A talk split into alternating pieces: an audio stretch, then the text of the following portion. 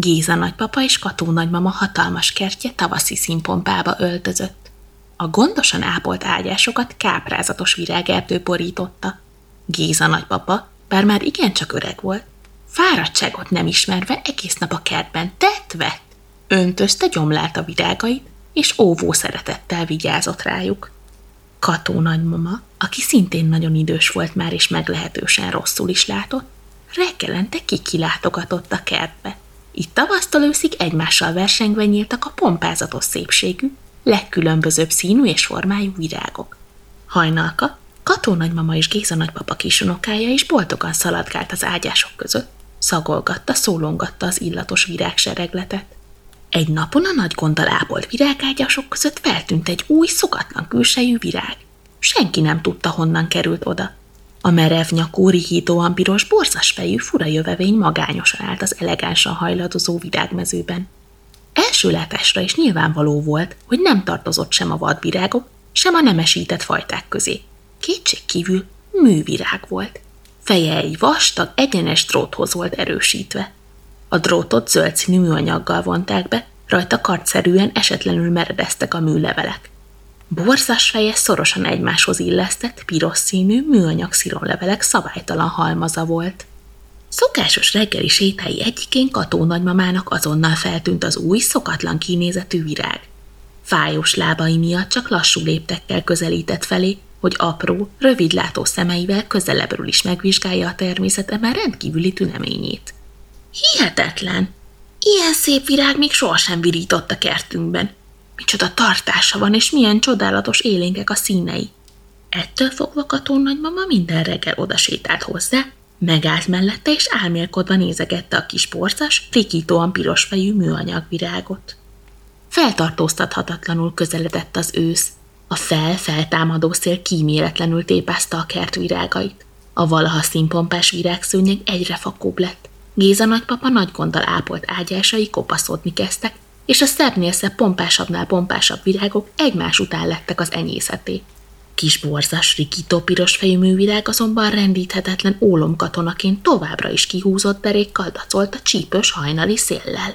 Kató nagymama még a hűvös reggeleken is egyre fáradtabban és lassabban már, de kicsoszogott a kertbe, hogy meglátogassa kis borzas, rikító piros fejű kedvencét. Hihetetlen, ez a leghosszabban virító virág, ami valaha is virágzott a kertünkben. Micsoda erős levelek, micsoda vastag szírmok. Így teltek a napok, a hetek, a hónapok, anélkül, hogy nyomot hagytak volna a rikító pirosfejű művirágon. Beköszöntött a tél, a kertben már csupaszon meredeztek a gyümölcsfák ágai, az üres virágágyások között akadálytalanul süvített a téli szél. Géza nagypapa fázósan gerebézgette a tompán zörgő száraz leveleket és galjakat. A kis borzas, rikító fejű művirág azonban mit sem veszített szépségéből és pompázatos nyári színeiből. Erős drótszárával mélyen beleszúródva a rideg talajba még mindig ott állt, rendíthetetlenül. Egy reggel aztán leesett az első hó. Vastag, puha takaróval fette be a fagyott földet. A kis borzas, rikító piros fejű művirágnak éppen csak a feje látszott ki a hóbunda alól. Kató nagymama ezen a reggelen botra támaszkodva a szokásosnál is lassabban merészkedett ki a kertbe. Hihetetlen! Ez a leghálásabb virág, ami valaha is virágzott a kertünkbe. Micsoda erő! Micsoda élni akarás! Másnap reggel Kató nagymama nem ment ki a kertbe a szokásos sétájára. Attól a naptól kezdve a kis borzas, rikító pirosfejű művirágot sem látták többé. Senki nem tudta, hová tűnt, mi történt vele. A télnek vége lett. A kert hosszú álmából lassacskán kezdett ébredezni. Az üres virágágyások fölött futkosó tavaszi szél izgatottan hozta vitte az olvadó föld illatát. Hajnalka, Kató nagymama és Géza nagypapa kisunokája ismét vidáman szaladgált az üres kertben. A kavicsok közt egyszer csak egy aprócska, alig észlelhető virágra lett figyelmes.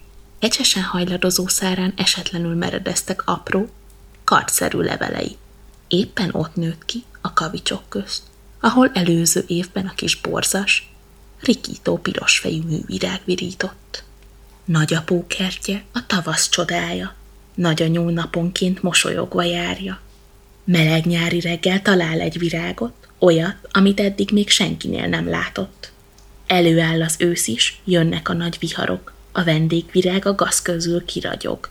Ráront a tél, a fagy karmolásza, a nagymami mosolya tartja a világba. Aztán egy ködös nap, ketten szállnak az égbe, és új virágot kap a föld cserébe.